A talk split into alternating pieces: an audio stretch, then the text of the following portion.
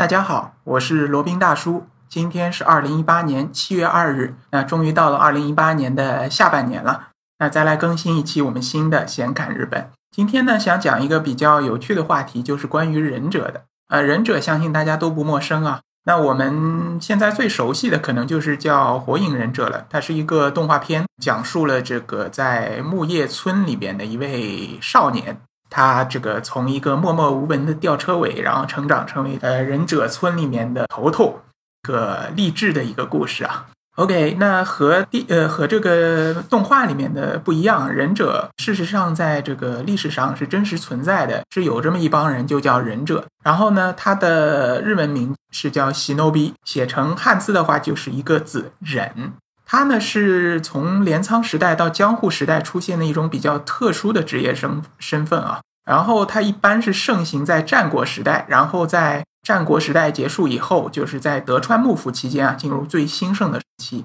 忍者主要的工作职责，他是收集情报、刺杀这些秘密的任务，那就相当于我们这边现代的 CIA 啊、克格勃啊、MI6 啊，就是那个英国的军情六处啊，这种就是间谍机关。他记忆收集情报，收集情报是最主要的，然后还有这个秘密刺杀，把对方的首脑给刺杀掉。那和我们的现在的这种 Secret Service 这个秘密情报人员是很像的啊。然后这个按照这个忍者的阶级呢，它分为上中下三种：上忍、中忍、下忍。这个和火影忍者的情节还是很一一对应的。上人呢，又称为叫智囊人，就是说他提供这个脑子的，提供智慧的，那基本上就是负责策略布局和一些其他的统领工作。那中人呢，实际上就是战斗当中的实际的这个领头人，他忍术一般比较厉害啊，战斗的技巧也很厉害。然后下人呢，就是属于这个最劳苦大众的，或者说数量最多的那一帮。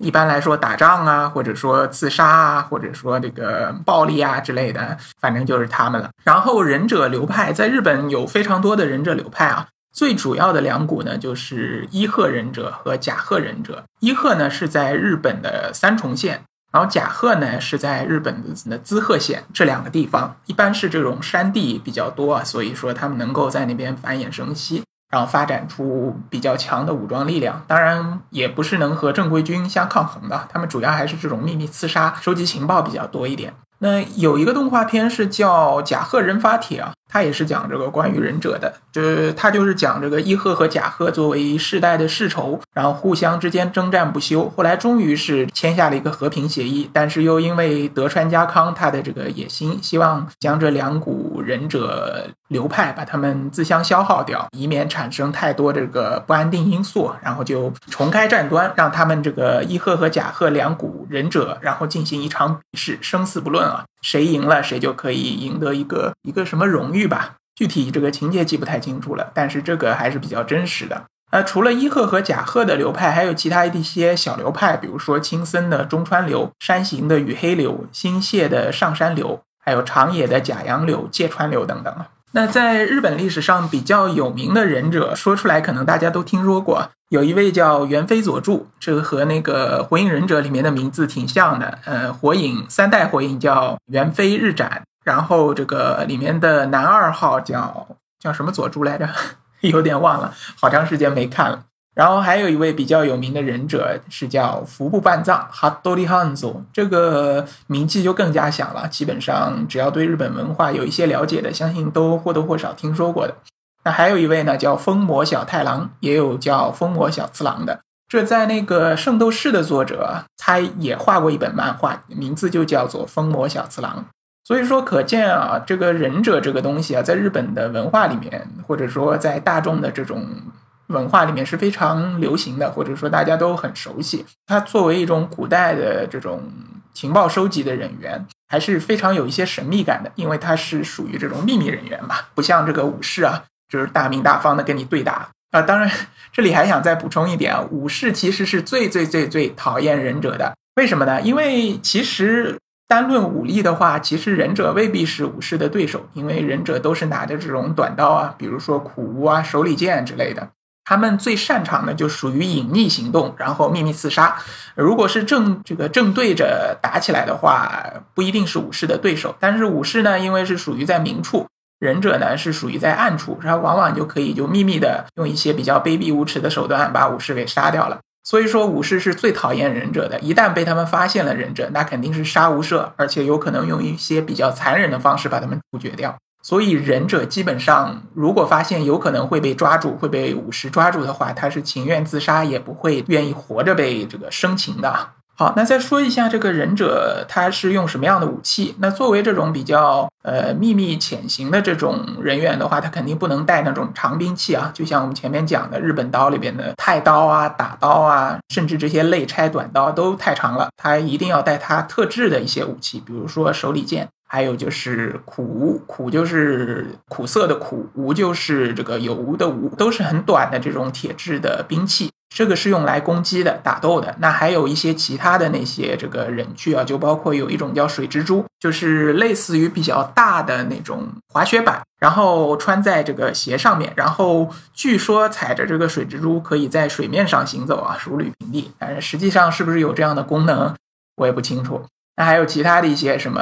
烟雾弹啊，这就比如说逃跑的时候要用，往地上砰一扔，然后腾起一股烟雾，忍者就趁机逃走了。还有一些什么竹管啊、飞虎爪啊这些。主管是用来在水下呼吸前行的，飞虎爪嘛就是翻墙过防的这些工具，反正什么都有。还有一点就是忍者他穿的这个衣服，大家猜一猜忍者他穿的衣服大概是什么颜色的呢？可能大多数人都会说是穿黑色的衣服，但实际上不一样，不是的，忍者的衣服呢一般是那种深蓝色或者深紫色。为什么呢？因为这两种颜色比较接近晚上夜空的颜色，不容易被发现。所以说，实际上忍者的衣服呢，就是这两种颜色，而不是黑色的。OK，再讲一下这个有一些忍者的小常识啊，可能你们平时不一定听到过的。那忍者呢有四戒。就好像和和尚差不多，他有一些戒律的。第一呢，叫禁止滥用忍术，就是说忍术啊，它只能用在这个公式上面，只只能是你的大名或者你的主公要求你去完成什么任务，在这个完成任务当中、工作当中才能使用忍术。在你的平常生活当中，比如说你一个买个菜啊，或者说那个出个门吃个饭啊之类的，不能滥用忍术。那还有呢，就是说忍者他要舍弃一切的自尊，包括他自己一切的身份，所有的一切一切全部要舍弃，这也是忍者的一个真谛之一啊。就是说忍者在世上不能留下任何痕迹，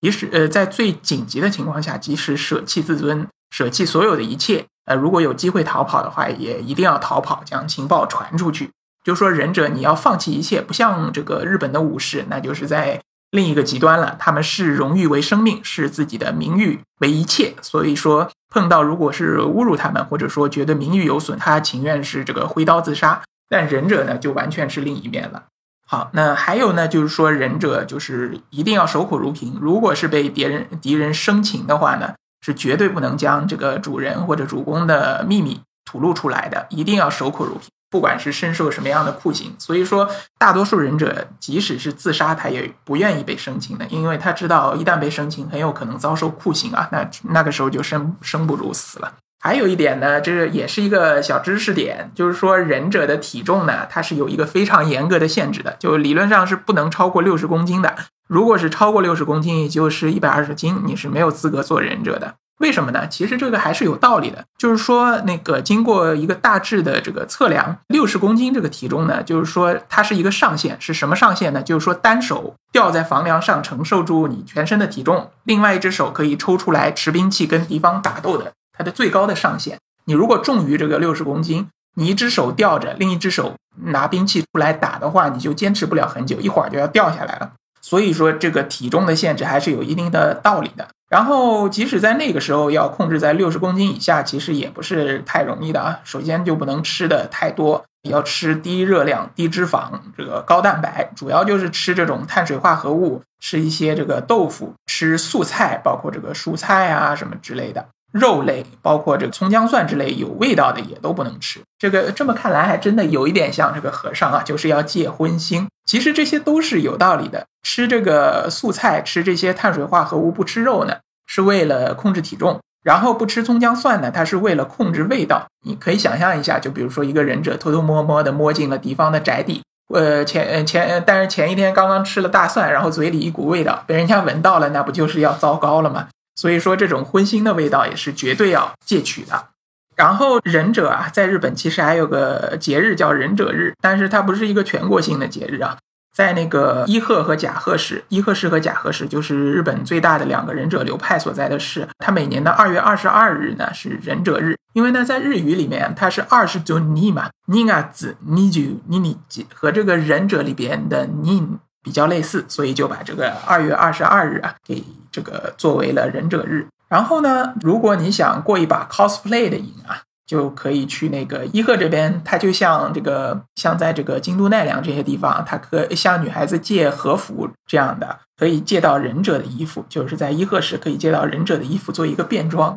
然后就可以装扮成忍者，然后拍点照片，其实也是一种不错的体验。当然，罗宾没有尝试过。如果谁有兴趣的话，可以去看一下这个尝试尝试，弄个 cosplay，然后跟人家说这个是正式的这个忍者服啊。那如果有的小伙伴说，那世界上就说现在在日本有没有真真正的忍者呢？其实还真有，而且呢，还是可以招收他的学员、招收学徒的。如果你出师的话呢，你也可以被颁发一个忍者的牌照，就意味着你是真正的忍者的。那这个忍者学校呢？它在全日本只有一家，它是在这个奈良的。它而且是有官方背景，就是日本也不算官方，就是说比较一个正式的一个行业协会吧。它日本忍术协会创建的，在全日本唯一的一家忍术学院。那只要你是交了报名费，就不管你男女老少，不管你年龄大小，只要参加培训，通过了测试，你就可以拿到这一个忍者执照。然后今后你就可以在比如说微博认证的时候，就说我是这个现代忍者啊。然后把这个牌照往上一传，也是比较拉风的事情吧。然后这里面不是这个给钱就给执照的啊，这里面真的要学习一些东西的，就包括各种各样的忍术技巧、使用器的一些技巧，包括各种攻击术啊，包括斩刀术，包括手里剑术，包括火术，包括弓术，包括这个吹那个飞剑的吹矢吸术。然后还有其他的一些体术，包括你隐匿术啊，非常的非常的多。那你只有学会了这些，然后通过了他们严格的测试呢，才能成为一名光荣的忍者。这说到这里，罗宾也忍不住想自己去尝试一下了。呃，奈良的交通还是比较方便的，如果想去奈良看小鹿的话，顺便去忍者学院拜访一下，看一看有没有机会成为成为一名真正的忍者。好，那今天关于忍者这个话题就讲的差不多了。好，那今天的这一期闲侃日本就先到这里，我们下期再聊。接下来是罗宾大叔的广告时间。罗宾大叔可以提供如下的收费服务，包括日本自由行、深度游的定制服务，以及日本经营管理移民的咨询办理服务，包括经营管理移民 DIY、经营管理企业托管安心服务。购入旅馆经营托管安心服务，以及赴美生子、赴加生子的咨询服务，赴美生子城市签的代办服务，以及美国、加拿大十年旅游签证的代办服务。还有呢，就是希腊购房移民服务，也叫希腊黄金签证项目，二十五万欧元希腊买房送一家三代绿卡。还有瓦努阿图绿卡捐赠项目，瓦努阿图入籍捐赠项目是全世界最经济。最快、最省心、最没有移民间的移民项目。以上所有的服务和罗宾大叔特别独家干货，都可以在罗宾大叔的个人官网三 w 点罗宾大叔的全拼点 com 上看到。您也可以添加微信八二七四七九七零八二七四七九七零，向罗宾大叔本尊咨询服务详情。添加时请注明获知微信号的渠道和咨询的内容。谢谢大家。